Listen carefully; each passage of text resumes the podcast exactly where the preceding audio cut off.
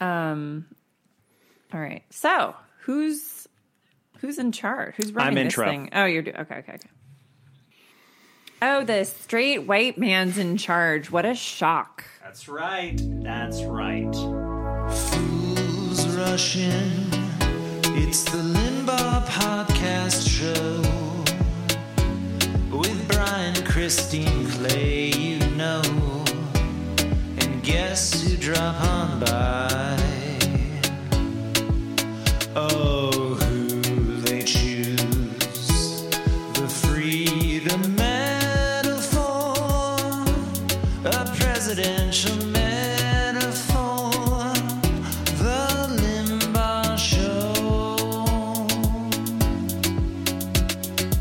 Hong Chau, Dolly D, Carrie and Carrie with a C, Dame Emma, I'm so fond, Anna girl, you were great and blonde, Daniel D, you broke my heart, Michelle, I loved you from the start, Angela Bassett did the thing, Viola Davis, my woman king, Blanchett Cate, you're a genius. And Jamie Lee, you are all of us. This is the Limbaugh. It's a show about the Presidential Medal of Freedom, who's received it, who should receive it, and maybe a couple who shouldn't. I am Best Actress nominee Clay Russell. I'm stage manager Christine Sear. And I'm Brian Tuft, and I'm wondering why she said Blanchett Cate instead of Cate Blanchett because it's the same amount of syllables. Look, she's a lot, okay? That's that's what she is. Ariana DeBose is a lot. Brian unironically loved the rap. I think him and It's why I watch live TV. Like, I want more of it. yeah, that. she at least did something. What would have been better is after she said, Jamie Lee, you were all of us, she fell. Like, that's the only way that it could have been better.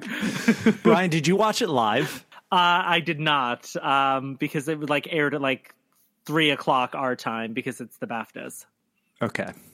I was just wondering if if you saw it before you saw a link on Twitter saying "Holy fing shit." No, somebody posted the video and was like, just so everybody knows, Ariana DeBose rapped about every actress who was nominated. And it was immediately like a thing where I was like at the checkout line of the stop and shop and was like, click.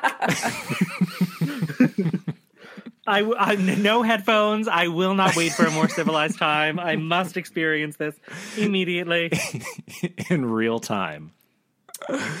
and it was worth it. So this is my favorite episode of the year when we record. It's the show after the Oscars, and we have three film nerds here. We love talking about this stuff, and so uh, let's get into it. First thing, what did we think about as a show? What did we think about the Oscars broadcast this year? Well, and I'm not the first one to point this out. Like it was sort of refreshingly normal in terms of there weren't any major mishaps. There wasn't any, you know, misdemeanors. Or is assault a felony? I don't know. There weren't crimes committed on question. the stage Right. other than crimes against fashion. Um and I think there was a lot of really cool like there were a lot of really great wins that it was impossible to root against. I don't think there was a lot of true like everyone walked away disappointed because this won and that didn't win. Like every there's always a little bit of that, but I was like it just felt like a mm-hmm. clean clean show. A lot of great winners. Like it was just it was a good one. It was a return to form, but it was still a night of surprises. As both of my co hosts canceled coming to my Oscar party just hours before the first award was presented. Uh, okay, I c- It was like a slap in the face. Look, I'm a I'm a package deal when it comes to Christine. No Christine, no Clay. Okay, that's that's how it works. It's like Stevie Nicks and Lindsey Buckingham. Okay, you you either have both or neither. Keep that man's wife's name out of your mouth. Um, Well, yeah, and it, I have to say, being I was at if anyone's listening cares, I was at a family dinner with a bunch of geriatric boomers who are like dimly aware that the Oscars were happening, but had not heard of like any of the big movies. I had to like refresh my parents' memories uh, about Indiana Jones because then there was like the hug photo, and it was just I had to do a lot of like spoon feeding to the crowd that I was with. Uh, which is a very different experience than being at Brian Tuft's house, which is like watching the inauguration from inside the White House. Yeah, like it's it's very. Oh, I loved it last year. It was a mix of uh, finally being allowed in Brian Tuft's house and uh, all of the events that happened on the show made it a night that I'd never forget. And uh, yeah, it was it was disappointing this year. I'd say maybe uh, maybe next year, Christine, you can you can tell the fam, hey, it's the Oscars. You know, I gotta I gotta watch it. yeah, Well, the Oscars will pivot back to February, so it will not crosshair with Aunt Winifred's Okay, birthday. so Stupid. that was the problem. is when I received the date from my mother like a month ago. It didn't mentally feel like, oh, that's Oscar night because it was so late. It was like mid, almost, almost mid March, and so it was like it wasn't until my mom was like, "See you on Sunday." I was like, "Oh shit." I put it in my calendar uh, well ahead of time to make sure that I'd keep that date clear. No big deal. It's okay. a lot of good it did us. So this will be our last podcast because Brian is never speaking to me or Clay ever again. I'm sorry, Brian. Um, but in all, uh, I don't apologize because I don't accept. I um I have to say, as like a big Oscars nerd, it was very strange to think about the idea that I think three films won all of the above the line categories. Yeah. and Sarah Polley just got in there. To me, that's so crazy. Like that would never happen. Uh, it's never it happened. kind of crazy. And it that's something I'm curious about. Clay referred to us as three film nerds. I'd say we're like two and a half. Like I'm definitely the the least knowledgeable of the group. So how does something like this happen? Because there's momentum, yes. It's just a weak year for films. I think that overall it was a great year for films, but this also ties into what I'm going to say about the show is, and I think this is an anomaly. I don't think it's the start of some Maureen trend, but there just wasn't a lot of star power at the show. There weren't a lot of stars at the Oscars. I think Margot Robbie was probably the biggest star that wasn't nominated. Is that correct? Uh, what about Nicole Kidman or Harrison Ford? I think at this point that that she's bigger than both of them in terms of the actual pop culture awareness now, right? Maybe not Harrison Ford, but I think that she's bigger than Cate Blanchett in terms of uh, I'm going to sound very douchey here. Her Q rating. Uh, somebody's in the bag for Barbie. I can't wait. It's gonna be great. I can't wait. Well, Harrison Ford is also. by the way, did everyone in the room know what movie was going to win when Harrison Ford walked up to the podium? I feel like they had to. no, it was supposed to be him and Glenn Close together, but she got COVID because God has decided she will never be within 10 feet of an Academy Award. Oh, that's really Okay. sad. I didn't know that. So, because I was like, they're clearly setting this up for this inevitable, adorable moment on stage, which ended up happening. And there was some, there was supposed to be somebody very famous in the cocaine bear costume, but they dropped out as well for COVID reasons. Oh, what do you guys think about Jessica Chastain wearing a mask? I mean, she's on Broadway. She's trying to do seven shows a week. you know? Exactly. A girl's got to do what she's got to do. if she wasn't in a production where there are hundreds of people's jobs and a lot of people buying a lot of money for a theater ticket, if that wasn't at stake, I don't think she would have worn the mask. But I am completely on board with what she did because you got to be careful, especially when uh, when it's your show. Also, Jessica Chastain is trying to win the Triple Crown before the end of the year. Okay, she's getting the Emmy for George and Tammy, and she wants that Tony for A Doll's House. And she can't get nominated if she's not there when the Tony voters come to see her during the opening right. week. So, you know, she's she's got to put her nose to the grindstone, and she just has to wear the mask. And it's a beautiful nose, might I add. It also really upset a lot of conservatives, which you know that was good for me. If Rush Limbaugh was still alive, he would have been mad about it. Jessica Chastain. Again, there were some great films in the Best Picture list. Uh, Banshees of Inisherin and, and Tar, those one and two titles alone, I think are going to be around for a very long time in terms of conversations about great films. But yeah, aside from Top Gun and Avatar, two movies that were nominated, but I think it was widely considered never was even close to a chance of getting Best Director or Best Picture.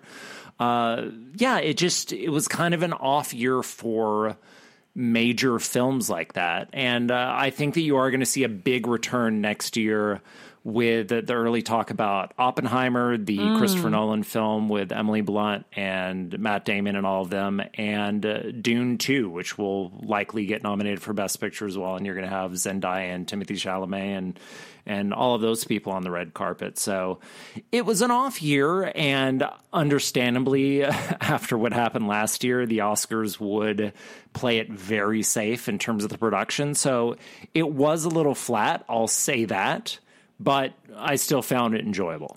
Well, like in terms of movies, aren't we still in a weird because of how long productions take? We're still in like a weird COVID zone with movies. Like mm-hmm. we're watching we And they're coming back in a big way this yeah, like the movies that we watched last year were being filmed in maybe maybe 2020 or 2021 and things were still pretty rough. So it's like I think mm-hmm. They were still kind of limping along in terms of like in terms of production. I'm not saying like these weren't good movies.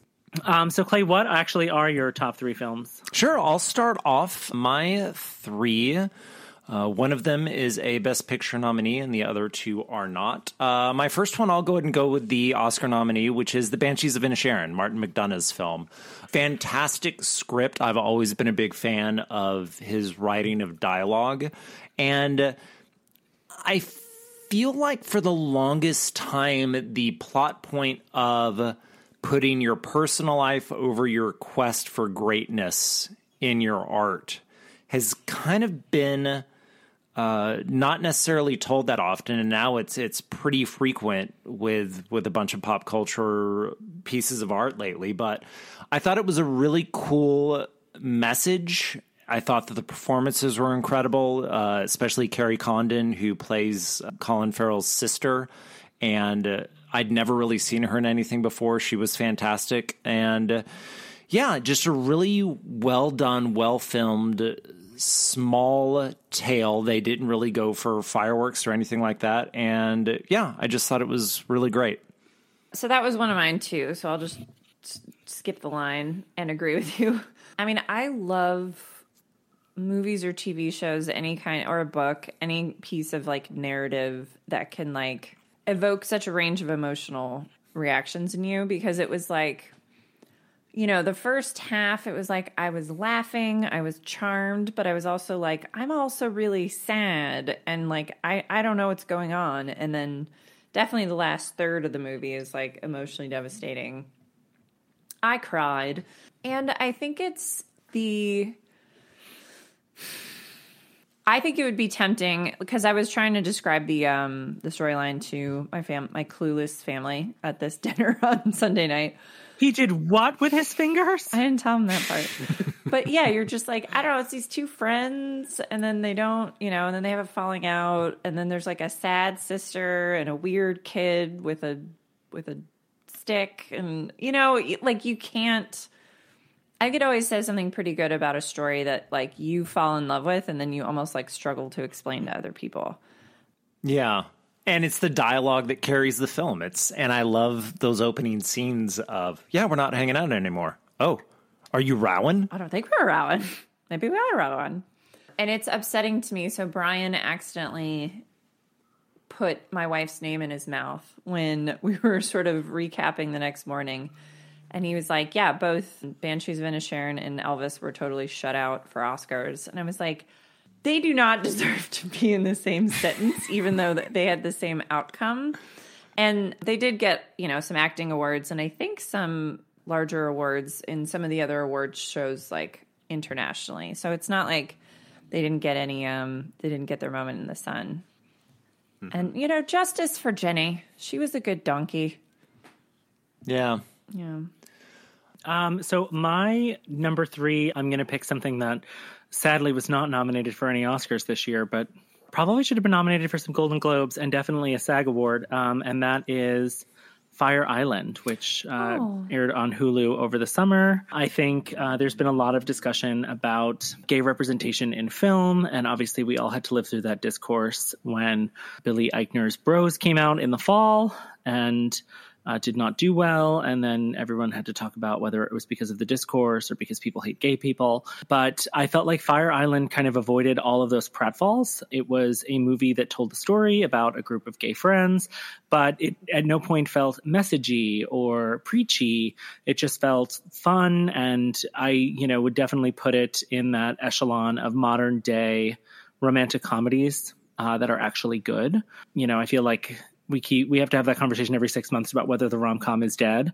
It is not dead. It's just sometimes people make bad ones, and luckily this one, uh, you know, Joel Kim Booster made a very very good one, and. To me, it's one of those movies that I think we'll circle back to. I think the people who are in it continue to make great, great projects, and it'll just be like a kind of launching pad for this incredible roster of talent. Before we started recording offline, we were talking about the return of movies being fun. And I'm citing Megan and I'm citing Cocaine Bear and those films, how it's just, it's not a superhero movie. The world's not going to end. It's also not some Oscar prestige pick. It's just a fun pick with a nice premise. Would you put Fire Island in that as well, Brian? Uh, I would, yeah. Like, I mean, I sometimes I just want to watch a movie that, if it was released in the theaters, would make sixty thousand dollars and get a seventy-one on Rotten Tomatoes. Mm-hmm. like, bring me back the mid-tier movie. Mm, yeah, mm-hmm. I do. I, I wonder uh, if there was an advantage to releasing that film through Hulu as a streaming service, so people would be able to discover it, even if, frankly, uh, most of those stars were not really well known to most of the world. Whereas with Bros, it was a bit more of a heavier lift, releasing it in a theater with the promotional budgets and and everything with that. Uh, I think that Fire Island did it the right way, really. So I respectfully disagree. I think that they got shoehorned into having to do Hulu because it was originally supposed to be a hold on to your hats, everybody, a Quibi show, and that I did not know this. and it uh, was saved by NBC Universal, who was like, "We're going to pitch it and or we're going to pivot it to Hulu."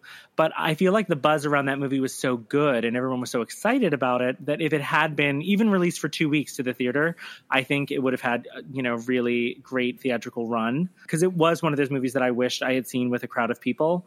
Whereas I feel like there was just something about Bros where, I, especially coming on the heels of Fire Island, where I just feel like you're right. Like it had so much of a heavy lift, and some of that is the theater, but I feel like a lot of it was just like the vibe of the movie and the project and everything around it. All right, my number two is uh, a film that came out, I believe it was January or February of last year. Also, a film that was direct to streaming. Uh, Steven Soderbergh's Kimi, starring Zoe Kravitz, who will be coming back for my my other third pick. Uh, it's uh, this is the film I mentioned having COVID being a big part of the storyline. It's a bit of a riff on Alfred Hitchcock's Rear Window in that with that film, if you haven't seen it before, uh, Jimmy Stewart has a broken leg and has to stay inside and just kind of stares out of his backyard all day. With this, it's a uh, tech worker played by Zoe Kravitz who, uh, through the COVID pandemic, has basically completely become a recluse and is just ruled by her neuroses. Who works for an Amazon Alexa type of company and and hears a crime in one of the recordings and has to actually venture outside. And incredible performance by her. I will say that I'd really only seen her act in big ticket type of pictures where she's playing the femme fatale and the coolest person in the room. With this, it's a very small, contained performance, and she's fantastic in it. Obviously, with the Steven Soderbergh film, the uh, cinematography and the production values were incredible. It looks like they maybe took a thousand dollars to shoot it, just like a very small production, but just really well done with incredible performances. Uh, if people haven't seen the film, it's on HBO Max, so check it out if you haven't. Definitely a, uh, a recommendation by me. I, I have not checked it out. I suppose I shall. If it's good enough for Clay Russell. Yeah. Cool. Christine, how about you? I mean, I guess I'll say it. I, I like the question whether to put this in or not because, and I figured we could just talk about it. So I'm going to say number two uh, would be everything, everywhere, all at once. So I, it's like so hard to talk about this because I there's not a single award it got where I'm like, how dare they? I think maybe Best Picture. I was like. Because the thing is, I love what the movie did, which was I don't know about you guys, but the word of mouth on it when I saw it was like, it's best to just go in knowing as little as possible and just like buckle up and enjoy the ride. So I really didn't know hardly anything about the plot. And so it was like, it truly was a joyful experience to take you from this very grounded story of like um, first generation immigrants and their daughter, and they have some trouble with the. Um, I mean, I knew there was going to be more to it than this, but it's like you're so grounded in their reality that when they're like, okay, now it's about to get weird, you're like, okay, cool.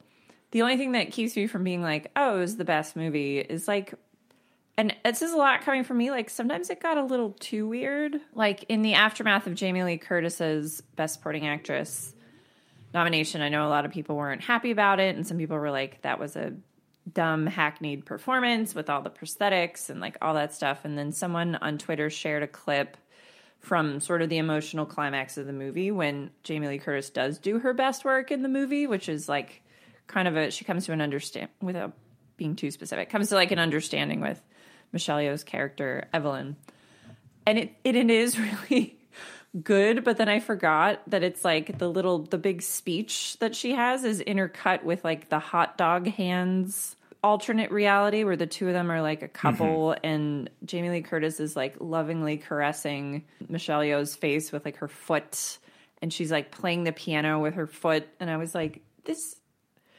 like even seeing it out of context, I was like, this movie was maybe 5% too weird for me to be like just full throated, like this was the best picture of the year. But it's also exciting for a movie that just took so many crazy risks, like narratively and visually, for for this for it to have resonated so much with like audiences and the industry for them to be like, "Yep, this was it. This was the best movie of the year."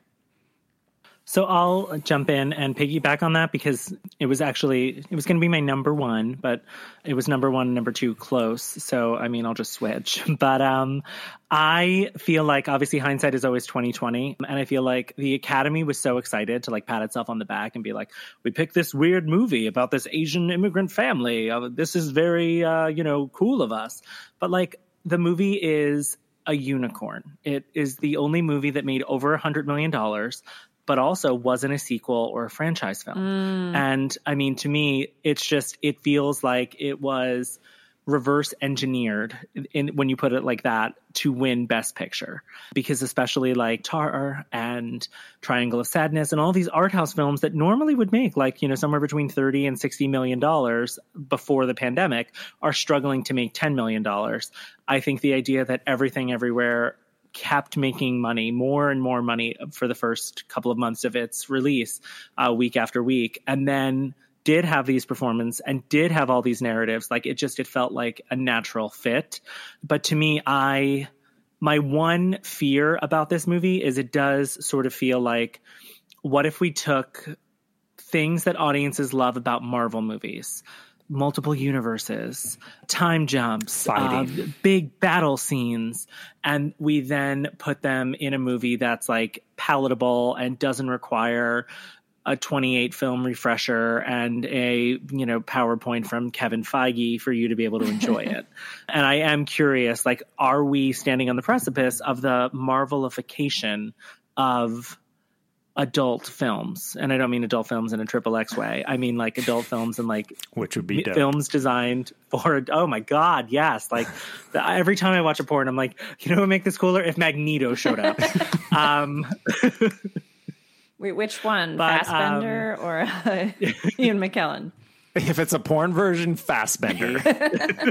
I don't know. but um yeah i agree like to me i think the idea that it it was uh, so unlike something like the idea that it could be heartfelt and it could be jamie lee curtis uh you know stroking someone's face with a foot definitely makes it something where a uh, friend of the pod ben shapiro said that no one will be thinking about this movie in five years and i have to say i wholeheartedly disagree yeah. I feel like there are way too many people online who are proudly saying, I've seen this movie 17 times. I think that this is something where it has a, a stickiness. Uh-huh. Yeah, my only sentiment toward the film is, and this is no fault of the film itself, but if two years ago you would tell me that a film at the Oscars would win Best Actress, Best Supporting Actor, Best Supporting Actress, Best Director, and Best Film, I would say, oh, this is a masterpiece that you're talking about. And I don't think it is quite a masterpiece. I think it is a good film, but yeah, this is uh, it had great timing the year that it was released. And uh, again, even with all the I'll say in my opinion it is a little bit too look how clever I am in parts of the film, but you can't deny that the performances are fantastic in it. Yeah. And I think that that every single actor that that got that statue deserved it. Even Jamie Lee Curtis, just the the shot of her and Michelle Yeoh outside of the laundromat at the end was just fantastic acting. And I think that there are very few actors that would be able to bring that type of warmth to a role like that, especially. Uh, the fact that they leaned into a, a movie that crazy and committed to their roles Yes. just shows how incredible they are as performers. Yeah, that's the thing is like the the weirder the material is, like the harder the the talent needs to commit to it and they all committed 100%. So, Yeah. Cool. All right. Uh, so my uh, number one, and I'm about ready to sound like a real finance bro here, but it's the Batman. I went into this just thinking I would hate this film, and I have to say I absolutely loved it. I thought the cinematography was incredible. I thought that Robert Pattinson was incredibly weird and creepy in it. And the one thing that you can do that's going to get me to commit to your film is an incredible musical score. I think that Michael Giacchino's score for the Batman uh, was the best score of the year, and I think it was absolutely snubbed at the Oscar nominations this year, especially with All Quiet on the Western Front winning, which I think is a completely overwrought and basic score. I think that the Batman score is is absolutely incredible. I thought it was a a really interesting, imaginative film, and I never thought that I'd be sitting here talking about a comic book movie for a film, especially after we just talked about the Marvelification of uh, of cinema. So there we go. I will open up the mic so you guys can make fun of me for the next ten minutes. You know who's great in the Batman? Richard Kind as the Penguin.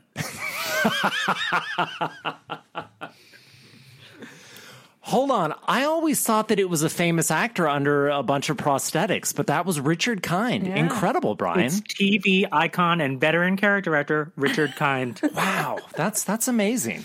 Good for him. it's good to see. It's good to see him get work. He deserves yeah. it. No, absolutely. what was the plot? I didn't even see it. Um, Steven Spielberg's dad tries to blow up Gotham, and Edward Cullen and Lenny Kravitz's daughter have to stop him. Mm-hmm. And then they run into the um, the slow kid from the from Inisherin. Yeah, Patrick from Banshees Patrick is the, the Are they rowing or no, but there's a jack there's a jackass on this podcast. Oh. Oh my See? god. I knew it was coming. I knew it was coming. I'm just I'm surprised. That's all I'm telling you is I'm surprised. I if you want to win me over, create an incredible musical score and I'll overlook a bunch of stuff and this is the case in point to that. Christine, what's your number two? The Marvels. Or what's the shitty? What is No. it? The Eternals. Uh no. I okay, so full disclosure, I looked at the list of the 2022 like global box office. I have seen very few new movies or I had seen very few new movies in the year of our Lord 2022. So, I'm going to give it to M3gan. Cool. I you guys, like Clay was saying uh about Cocaine Bear and I think you actually did mention Megan in this. Like it was just f***ing fun. I had a fun time. Yeah. I was Yeah. I was gonna say the re-release of Titanic, but then I realized that happened in 2023. But otherwise, I would have said that because that It happened in 1998, but the, Christine. it got re-released. that movie is a quarter of a century old. I don't want to talk about how old that movie is. Anyway, so uh, I know we talked about Megan like a month or two ago after we originally saw it, and so I, I shan't belabor it. But yeah, I guess the theme that's coming out here from all of us is like we want movies that like pick something and go for it. And Megan was like, "We're going to be a campy, fun." Maybe a little creepy. I don't think I was ever actually scared. I was creeped out a couple times. Um, Not even when she sang Titanium by LaRue. terrifying. yeah, they were just like they picked their lane and they're like pedal to the metal. We're going to be a campy, fun like horror movie. Yeah. So I'm hoping as we maybe 2023 is a comeback year for genuinely great art in terms of movies. It's also just like fun. Like I want to have fun. Mhm. I can't wait. Girls famously just want to have fun. Uh, Brian. So my last movie that I'll pick is my to round up my top three. If Christine picked a very fun movie, I'm picking a very unfun movie, No. and that's Aftersun. Oh, okay. I thought you were going to say, "Don't worry, darling." I want to see it. I haven't seen I- it yet. I hear it's really good. I did consider making a joke and saying that my favorite movie of the year was Pinocchio, and then when you guys were like, "Oh, the Guillermo del Toro version," being like, "No, the Robert Zemeckis version on Disney Plus." Um, Tom Hanks had um, such a great year with acting. as Geppetto. but Aftersun uh, kind of surprised me. I will say, just like uh, everything everywhere all at once, I did try to go in as blind as possible. But everyone had told me, oh, there's a big reveal at the end of the trip that they take on the. Like uh, it's told essentially as a flashback uh, over a vacation, and I guess like Marvel and just comic book movies in general have broken my brain that I figured that it was like a um, a Black Mirror episode, and it turned out that like the daughter was a robot or something, and like she was no longer going to function after the trip because like they were sundowning her software. Like this is what I thought the movie was about when I went to go see it. I was like, what's going to happen after the sun sets? It does have a very sci-fi title to it, Aftersun. it just turns out that it's this f***ing devastating character study about a young father who has some emotional uh, health issues and his strained relationship with his daughter after his divorce from her mother. And they just go on this trip, and you know, it's about kind of seeing your parents for who they are as you get older. And full disclosure, I know we were supposed to go back to the theater. That's what Tom Cruise wanted. That's what Nicole Kidman wanted. They're not even married anymore and they're still on the same page. But I watched it on a plane and I cried so hard at the end of the movie that the stewardess came over and gave me a free bottle of wine because she felt so bad that I was so upset. Wow. Thank you so much to Clarissa from JetBlue. I will not forget you. Um, I also do want to say this was my first project that I saw Paul Mescal in uh, because I do think that I was just I know myself very well, and I knew that I was already too depressed during the pandemic lockdown to watch normal people. And I'm so glad for those people who really enjoyed it, but that just wasn't a journey that I was prepared to go on, and I elected no. So this was a really great introduction to him as an actor. All right, guys, 2022 in movies. Very good. Uh, I would say that when we come back, Christine's going to be doing a profile on George Balanchine, but as mandated by the federal government, we now have to play the Little Mermaid trailer. We here at the Limbaugh are so excited to give you an exclusive first look at Disney's live action The Little Mermaid. We're just messing with you. That movie looks terrible. We can't wait for you to become part of our world.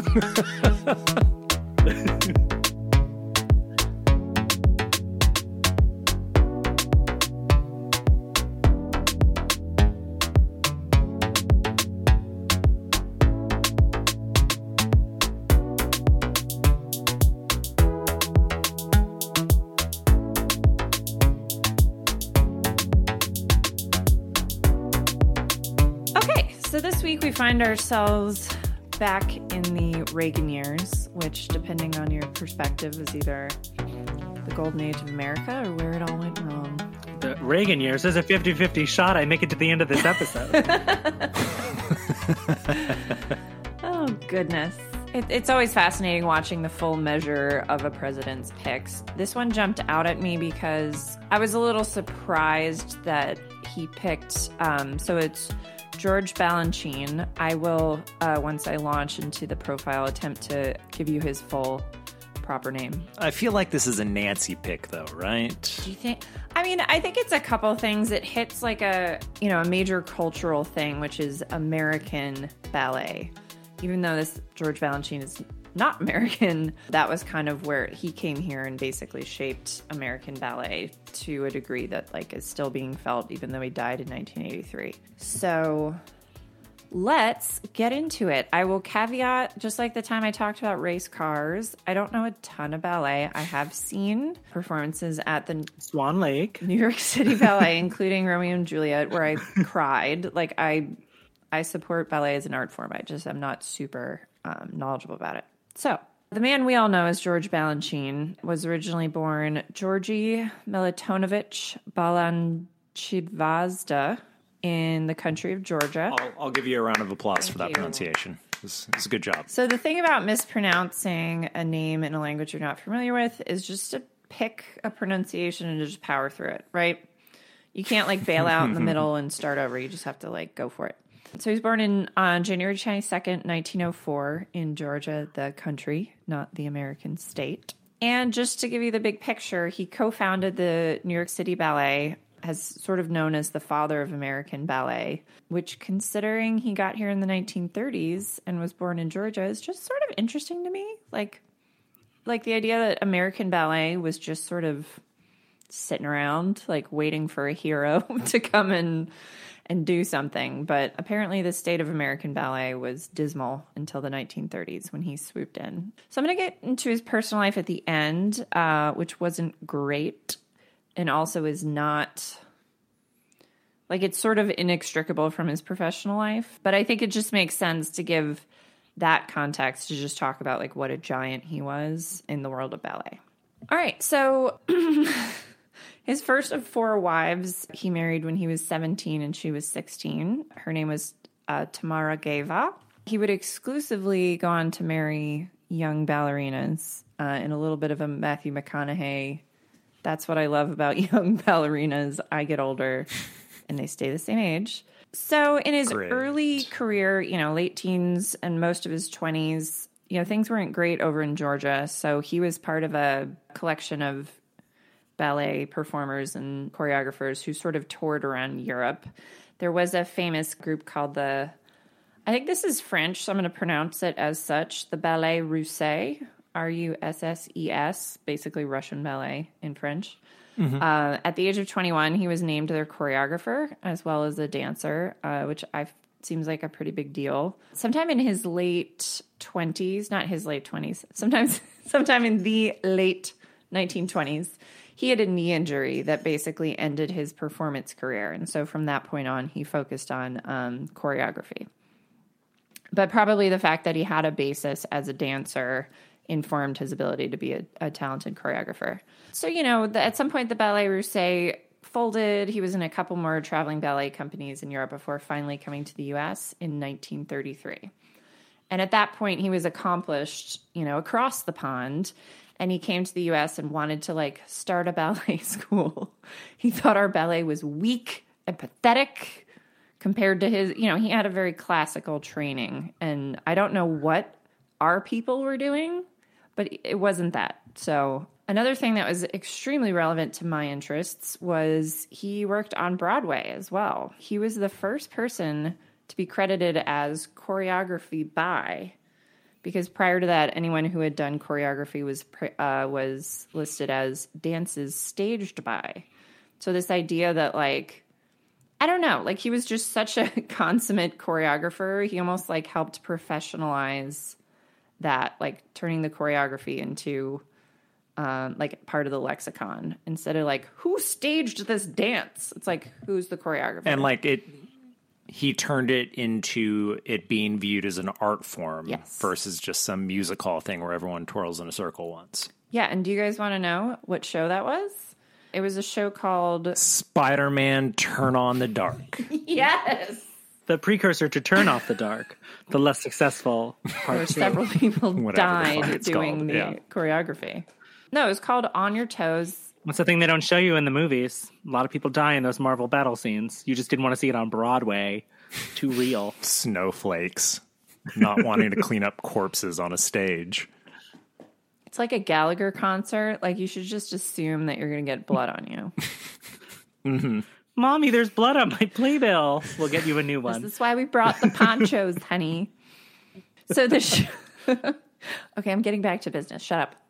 So the show that he, you know, this turning point of choreography by was a show called On Your Toes that came out in 1936 uh, by Richard Rodgers and Lorenz Hart. This was prior to Richard Rodgers' infamous, not infamous, wonderful, famous collab with Hammerstein. So in 1946, so I don't know. So then, as you can tell, uh, over a decade goes by. My understanding is, you know, he had a ballet school. He was working on Broadway. Apparently, he spent a little bit of time in California and was also working on film musicals. Like music, it was just a big time for musicals. In 1946, he started co-founded the Ballet Society, which within two years was sort of reimagined as the New York City Ballet. And it wasn't initially in Lincoln Center, but at some point it was based there, where it still is today. Over his time in the New York City Ballet, he created more than 150 works of choreography for the dance company. So he was a busy guy. I would say the thing that stood out the most to me in 1954 was the debut of his version of the Nutcracker Ballet, which is pretty much the Nutcracker Ballet that like all of us know. We've either seen it or maybe you've seen the shortened version at like the Radio City show or whatever. Also, a very wonderful episode about of Will and Grace about them going to see it. And you know, Harry Connick Jr.'s there and he doesn't like it, and like Will and Grace always go to the ballet together. Anyway, that's him. I am curious to see what the choreography was like when Tchaikovsky wrote it and had that versus when Balanchine took it over. I wonder if it's just night and day. Yeah, that's a good point. I don't know enough about ballet to answer that question, but he was a busy guy.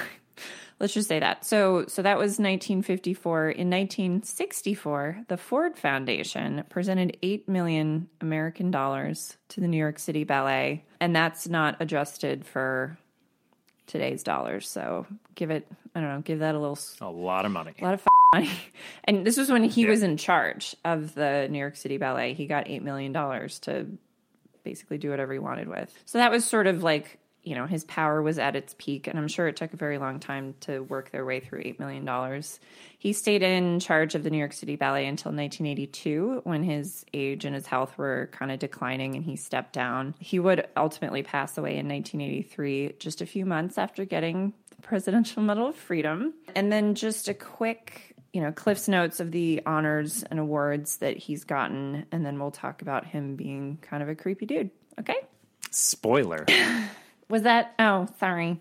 So in Georgia, he's a little bit of a national hero. Um, there's a monument at their main opera and ballet theater in his honor. He also has a crater on Mercury named after him. Um, there's a segment of West 63rd Street in Manhattan between Columbus Avenue and Broadway called George Balanchine Way that was named in 1990. In addition to the Presidential Medal of Freedom, uh, which is obviously an American award, he got the French Légion d'honneur, the Austrian Decoration for Science and Art, and the rest of them are American awards. He also got a Kennedy Center honors and in 1988 was inducted into the American Theater Hall of Fame. Yeah, so I mean, I think the only thing if you think about him getting a medal that might just make it an interesting pick is like he's not actually American, but the I think the clincher for him was that he did his best work and he did such foundational work for American ballet in the United States. So that makes sense to me. That would be a fun statistic you guys to run at some point. How many recipients of this medal are not Americans? Um, I don't think it's a very Yeah. I don't think it's a very high percentage. So and especially a Republican to accept an immigrant like as an honorary American, you know. It was the 80s.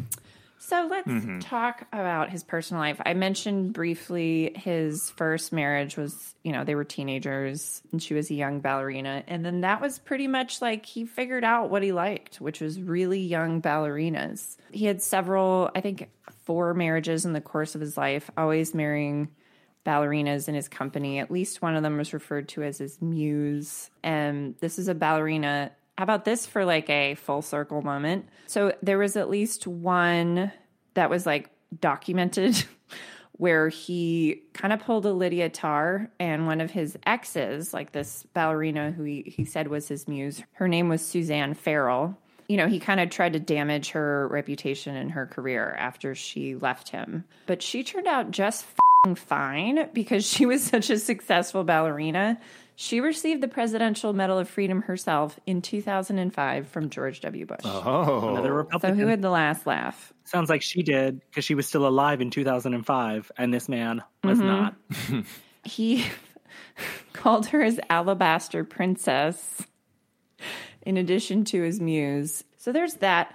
And then the New York Times, his obituary in 1983, the New York Times, I have to say also, like a lot of the primary sources, like I got the stuff about him being a creep from Wikipedia, but there's a page obviously about him on the New York City Ballet's website, like Encyclopedia Britannica's website has like an entry on him. And then there's his New York Times obituary. And there's not a lot about this. And there there isn't even like I know he hasn't, you know, he died long before anyone gave a shit about powerful men using their power over women to mm-hmm. you know, in abusive ways or what. I, by the way, I don't know if there's any indication he literally abused them, but it's just like the incredible power imbalance in some cases age different. Like when he's calling Suzanne Farrell his alabaster princess, she was 19 and he was 61. So like wow. you know, I'm not saying I think he was literally abusive, but the whole dynamic was like not healthy at all. And so I, I, guess maybe in hindsight, it's just it's not clear for some of these. Um, you know, when you're doing a retrospective on him or the New York City Ballet itself, being like, "This is our guy. This is the father of American ballet." You know, do they have to do a little asterisk like he was like a little creepy though? Because it wasn't it's not like a lot of the, the prominent places where you see like a, a retrospective on him it doesn't mention anything about this. I don't know. I mean the idea that this guy who is so into and don't forget like it's it's the it's the status he had in the industry. It was like literally the money that he had. He almost i mean i know 8 million dollars in 1964 isn't a literal blank check but it like kind of is especially if you're putting on ballets. So the idea that like every couple year, every several years, he would pick a new late teen, early twenties ballerina to be his his muse and eventually his wife, and then move on to the next one. It's not great. I don't know. And that's Yeah. that's kind of um I mean and and I think it's like that whole I don't think this is a spoiler, but the movie Tár, which we alluded to at the beginning of the show, but didn't really do a deep dive in because none of us picked it as best movie, even though it is very good. And I did Still a great film. It's a great film. Yeah, it just like could have gotten. I don't know. There, there. It was a little all over the place, but anyway, that is almost exactly the dynamic that's portrayed in the movie by Cate Blanchett's character, which is set in the present day, and so there's a major reckoning, like privately and publicly and professionally, for her, basically picking like her new girlfriend out of the orchestra, like elevating a young woman in the orchestra. and no one says anything. No one says anything. She usually strings her along, gets tired of her, moves on to the next one, and then if the the ex, you know, doesn't behave perfectly, she gets like blacklisted. And I, I wonder if maybe this, you know, when they were sort of drawn, I know that she was most strongly inspired by Clay. You name dropped him over text earlier. James Levine. Yeah. But it's like either they also took this man into account or it's just an unfortunately like common thing. James Levine, uh, he's a real treat. His uh, accusers at the time were 16, 17, 17, 18, and 20 year old boys. Right. So, you know, sometimes crimes are actually being committed. And even when they're not, it's like, eh. and I think it's in any profession, and the arts is absolutely among them, where it's incredibly competitive. You do have these like icons, like larger than life, cult of personality type figures in that field, like professionally or artistically. And it happened in Hollywood too. It basically seems like repeatedly giving these men godlike status among a bunch of young people who are so desperate to to get a foot in the door, like getting a paid job as a member of an orchestra that you can support yourself on, or as a ballerina in the New York City Ballet at Lincoln Center. Like these are the things that people would literally kill for. And so the idea that there's a dude, and like, yeah, Tár was a woman, but it's also made up. Uh, in real life, it's almost always a dude. I would put Balanchine in a separate tier of there have always been powerful and let's face it, they're mostly men who use their power to take advantage of people. But then there's that other tier in the art world where uh, they are brilliant innovators and are these artistic geniuses. And again, it gives them a free pass to do terrible things. I think that that is where uh, the Lydia Tár parallel comes into play with George Balanchine. I also I think that we're naturally heading into the who would this person be today zone. I think that it's Woody Allen. Woody Allen is a brilliant filmmaker who uh, is a comedic genius who brought that type of independent and auteur sensibility to uh, comedy films. He's also a creep. Yeah. And so uh, people looked the other way for a very long time because he was a genius. Yep. The absolutely his power protected him, but it was also people saying, "Oh, this is just his process. This is how he comes up with his brilliant work is to be able to, you know, cast these 18-year-old women and make them the love interest and all that." Right. So definitely there are powerful people that are creeps and then there are the the you can't deny that Balanchine was a genius I know. but he also took advantage of that image Yeah. Yeah, and it seems like at least the ballet world is choosing to just sort of like let that ride and to be fair, it's you know, he's been dead for 40 years, so what can you really do? But um yeah.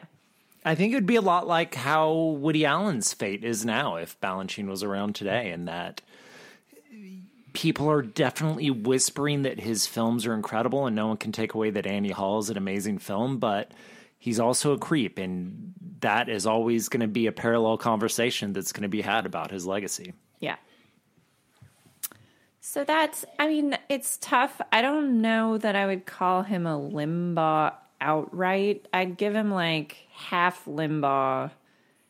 The half of him that was doing amazing ballet and changed the national and global landscape and created masterpieces. And again, we like we've sometimes used this definition cynically, but part of the point of this award is like, oh, this is someone who exemplifies American values. And it's like, well, you know, a successful, powerful, middle aged to elderly white guy having power over people. That's kind of that's kind of in the fabric of America. So Maybe that's Amer- That's apple I know. pie. That's so yeah, Superman. it's a half Limbaugh and a half deserve the award. Is that It's an important conversation to have, though, is that Yeah. there are tons of American geniuses, but you need to be a good person to deserve the medal. yeah? and that just because uh, whether it's James Levine or it's Lydia Tár, I know Lydia Tár is not a real person, but like that or What? Phil, I know, I know, fictional person. Uh, or Phil Spector, the record producer behind "Be My Baby" and and all of those incredible hits. Like, yes, those are geniuses, but you also need to exemplify a type of uh, goodness and fostering of of American values to deserve that medal. And I think a half Limbaugh is an accurate description for that. Yep. I don't think that he deserves the medal because of what he did, but you also can't deny his artistry. Yeah. And also, it just feels right for a Reagan pick, right? It does, yeah. Yeah, Just just feels right. people looking the other way. Yep. Yeah. All right. When we come back, Brian's going to take us through the medals of the week.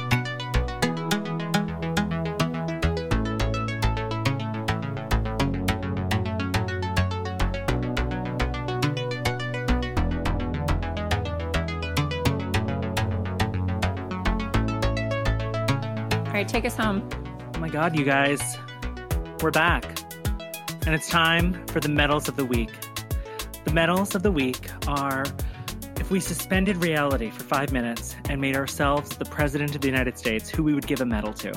And sometimes it's someone who's worthy and deserving. for a lifetime of service, and sometimes it's a tugboat that helped get a big boat out of a tiny canal.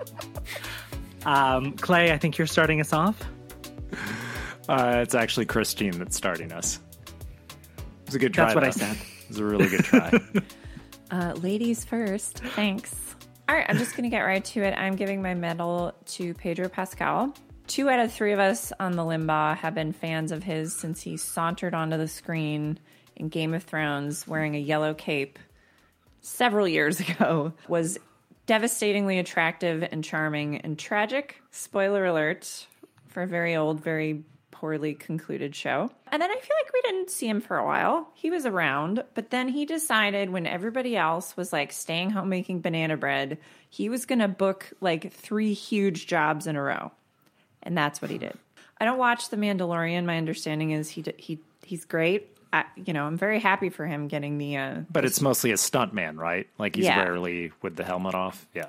Yeah, but he has enough charisma to act his way through that helmet and resonate with audiences, which is exactly what he did. And the other thing, which I think just concluded on Oscar night at The Last of Us, which is HBO's adaptation of a beloved video game. And when I say beloved, I mean by gamers, including me, because it's a really good game.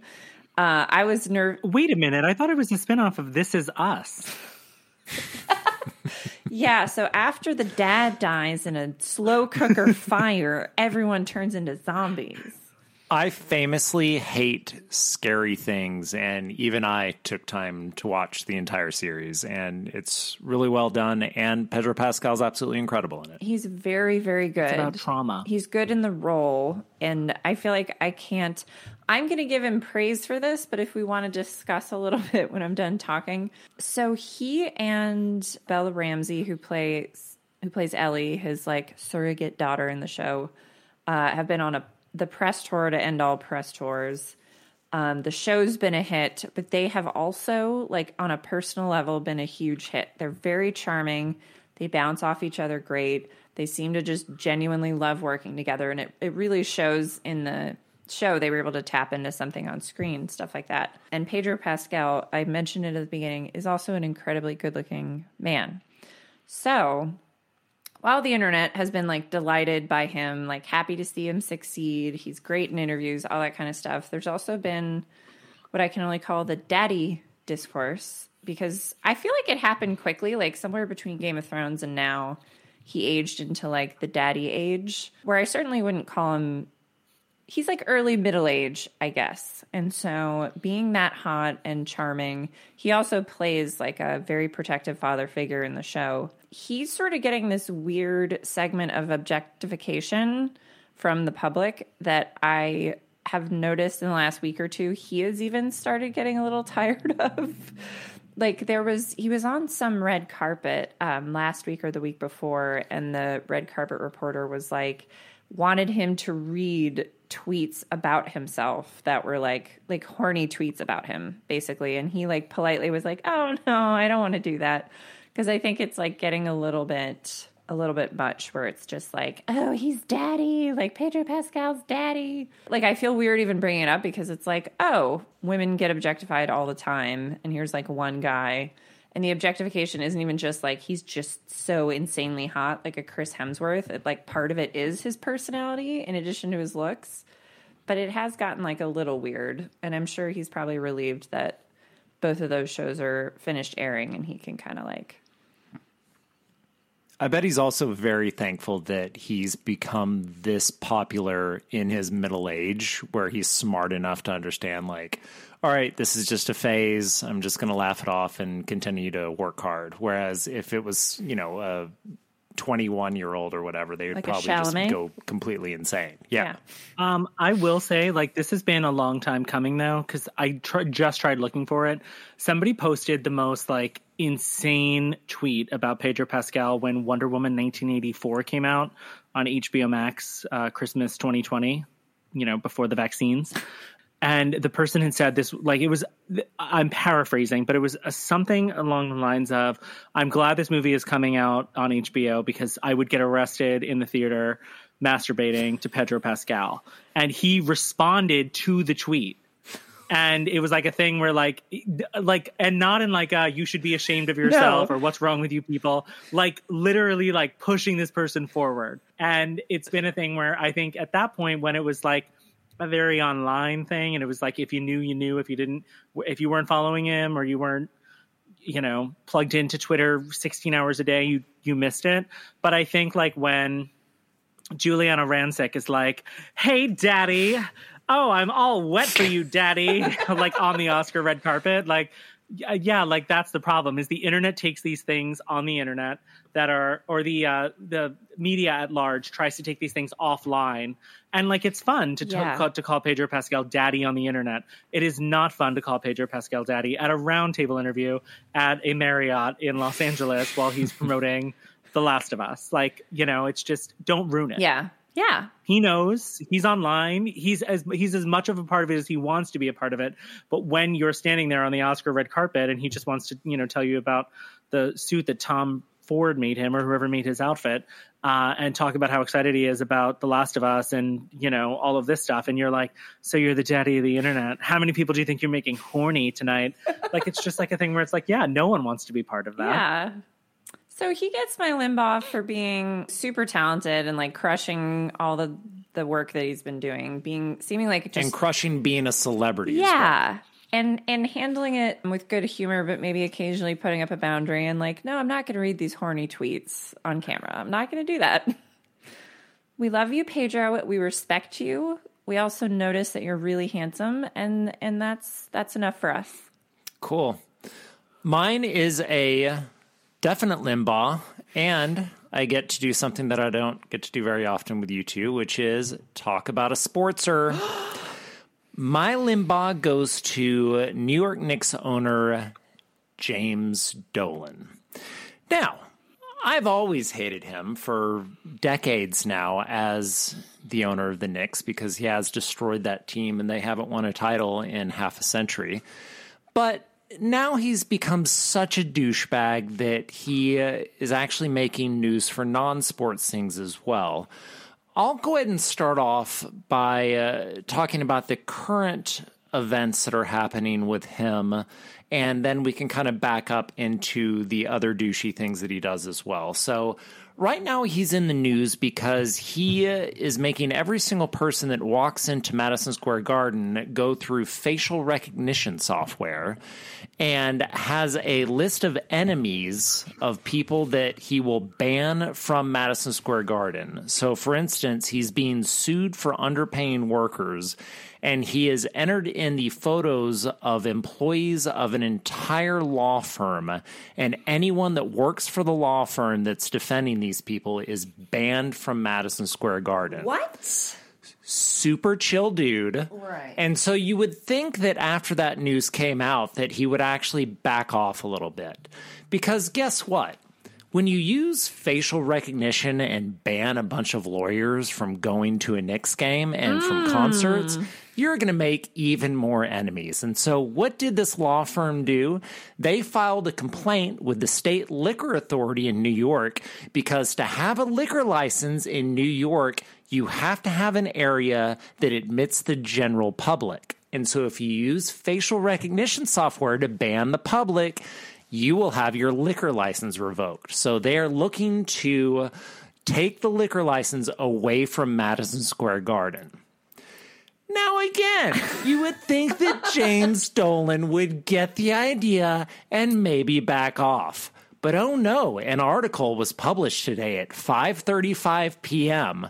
that the uh, state New York Liquor Authority investigator in charge of investigating the case was driving home sometime this week when he noticed that he was being tailed by a Chevrolet and then camping outside of his house and taking photos and following him around all day. That's because James Dolan has hired a private investigator to follow around the liquor license investigator and intimidate him during the case. This is like mafia shit. super chill dude. Now, let me go ahead and back up. Let's take a time machine back to talk about what an idiot this guy is. He is the son of a billionaire who is the founder of Cablevision. So that is how he initially oh. made his money.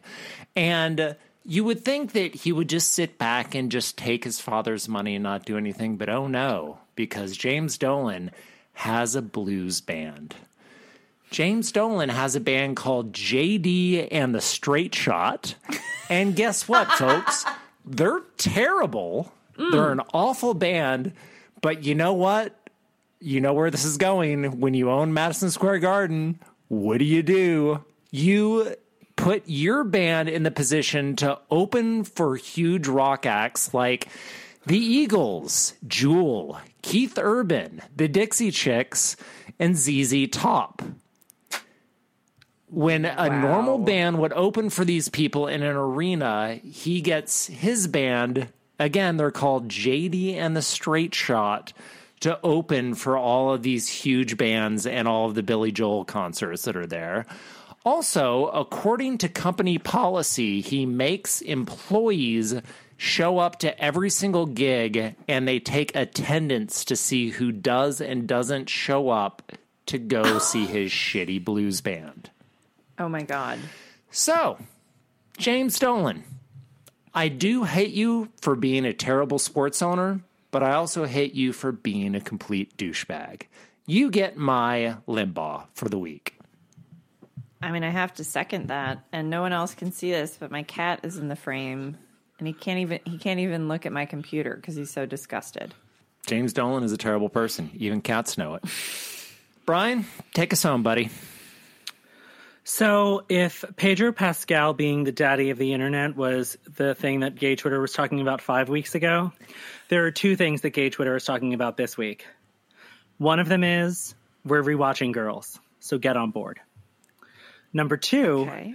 is there's been a slow sort of like rediscovery of a delightful, if you were there for it, unfortunately undiscoverable if you were not there for it, daytime television show called The Rosie O'Donnell Show.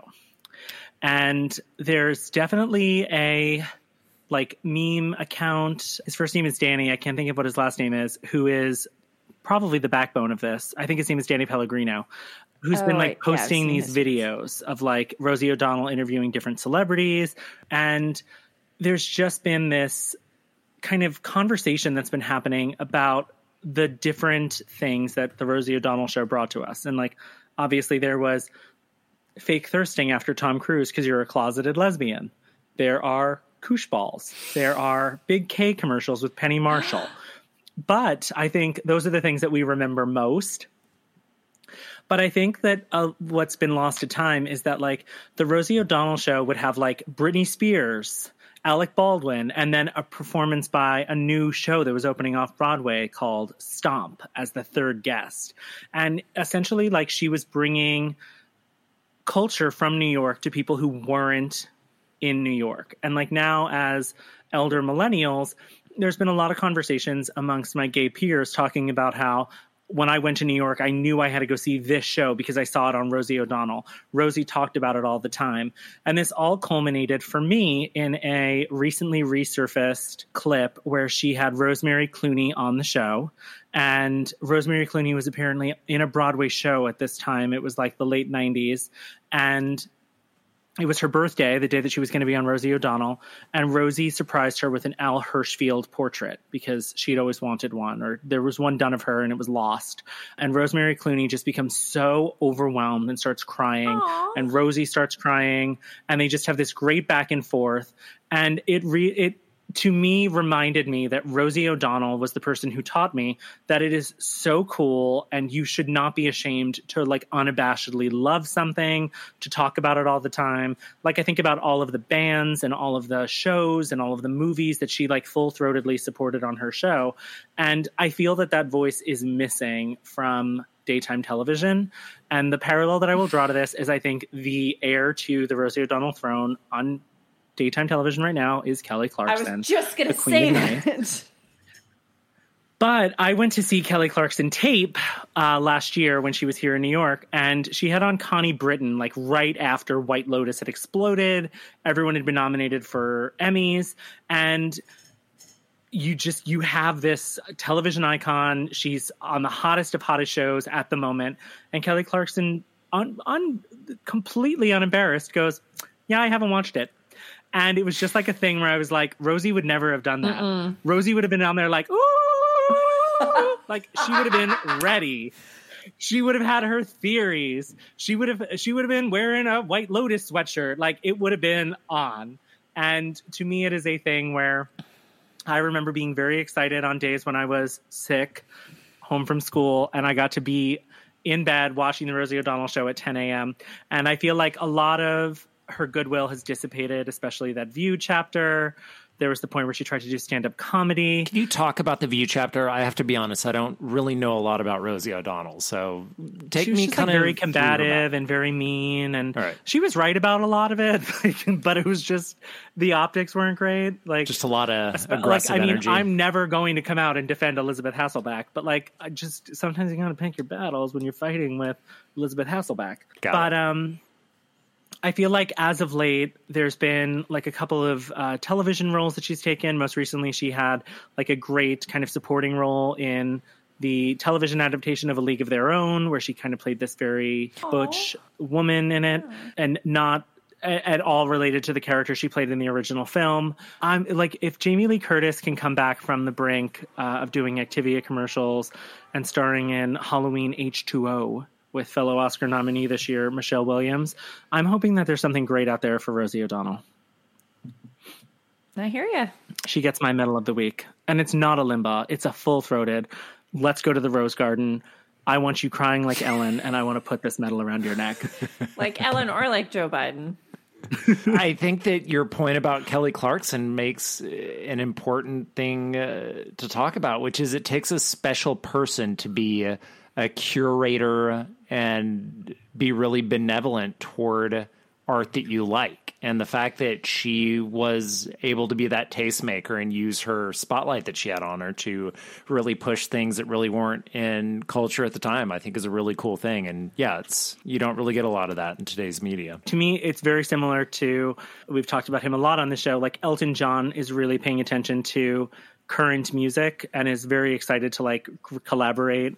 Uh, recently, there was that famous interview with Charlie Puth where he said the most devastating phone call I ever got was Elton John called me and told me my new album sucked, and uh, he was like, Elton was like my biggest cheerleader. We've done a duet together, and he was like, I don't know who you think this album is for. I don't know who you think you are on this album. You've completely lost the thread. Uh, it's not your best work. Wow. And you know, I think like that's like uh, harsh, but it's also a thing where it's like only somebody who truly loves music and is still involved in it and is still curating and paying attention and looking for times to jump in and looking for times to foster could do that. And I feel like for a golden era, uh, the Camelot of daytime, that was Rosie. Someone needs to put together a Spotify playlist of all the songs that Elton John guests on piano with, doesn't even sing, just like wants to perform on recordings. Just how much of that is out there that you don't even realize that that's him on piano. The guy's just like a lifer and he cares about music. So, yeah. Don't shoot me, I'm just the piano player. Um, so I want to tie this into another pop culture moment post Oscars, and we can cut this if the whole thing gets too long. But did anyone see there was Ashley Graham was on the red carpet at the Vanity Fair after party Oh, yeah. and had that interview with Hugh Grant? For those who haven't seen, I thought it was the red carpet before the Oscars, wasn't it? She didn't watch a live Clay. She was at a restaurant, a B tier restaurant. It was the after Wasn't party, but it was the Vanity Fair after party, which is like Okay. It was it was the pre-show for the Oscars. You stupid it was a bitch! You didn't even watch it I thought the Vanity Fair party Yes. was after. Because he says it's Vanity Fair, talking about it in the literary sense, and she's like, "Yep, the party. Can't wait to go. We're gonna unwind. That's where we Oh, let it wasn't loose." at the Vanity Fair party. no, he was on his way up the stairs into the Dolby right, okay, Auditorium fine. or whatever it's called now. The point is, you know, there was like backlash to that moment, and then there was the backlash to the backlash. And the backlash to the backlash said that was actually on Ashley Graham because she wasn't well prepared to speak with him. Because in addition to missing his literary reference, which I it's fine if that's not her wheelhouse, she like asked him about Glass Onion, which apparently he's in for all of 10 seconds and then he's in either been in a movie or there's some movie coming up. Like she just had no idea what he was even doing there and didn't ask him any questions that were like relevant to the night or relevant to like what he was supposed to be promoting. She was just like, "Oh my god, what was it like being in Glass Onion?" And he was like, you know, and so yes, he was being like very Hugh Grant cranky British about it. And it was a little snobby to make a literary reference that like a model who probably didn't study literature wasn't going to get. Well, that's on the segment producer's fault because they're the ones that come up with those questions and Well, they yeah, clearly and- did a half-assed job. Don't the red carpet interviewers like call people over? They're like, "Hugh Grant, come talk to us." Like, why did she, she called him over and then had like nothing really of substance to ask? Well, again, you had someone on the team call the people over. Like Right. she's She there to like, you know look at the cue card thing. and like Yeah. ask the questions and do that. And they clearly did not prepare her. I'd be furious if I was her. But I will say, just incredible comeback. So, what are you wearing tonight? My suit. suit. Okay, well, who made it? My tailor. No f- given. Yeah, I mean, I will say, like, I definitely feel like Hugh Grant is, has told us that he is not like a very nice person. Hmm. And I think being mean to her on live television, yeah, she probably interviewed 55 people. Like, she was not curating those questions herself. And to ask her, to, like, if she had been like, oh, tell me a little bit about some other movie that he had been in, just as like, the Kingsman, where he's in it for one scene, or The Man from Uncle, or something, I'd be like, okay, I understand why you were such a dick about it. Like, Glass Onion was nominated for an Oscar that night. Like, of course, she was like, oh, you're probably here because your film is nominated. Like, I can understand how the segment producer got there. So, I mean, massive Limbaugh to uh, Hugh Grant. I know Clay always bleeps the F words, but f- you. I like the bleeps. I like the bleeps. I'm going to say it. Sterling agrees. Aw. Bring him uh, bring him up to the mic, see if he has anything to just say to our listeners. Oh, you want to say anything? Cate Blanchett was robbed. what? Sterling. I agree, Sterling. I agree. All right, guys. This was our uh, our did it. movies episode. Yeah. Yeah. All right. Well done. Let's do it again sometime. Up- oh, God, I just looked at the agenda, guys. We we didn't push the Little Mermaid enough. We have to watch it again. Oh, God. Disney, please send us an additional million dollars and we'll plug it next time. Welcome to this episode of The Limbaugh, where we're going to take you under the sea. Come be part of our world as we cover That the movie looks terrible. Goodbye. See you next time.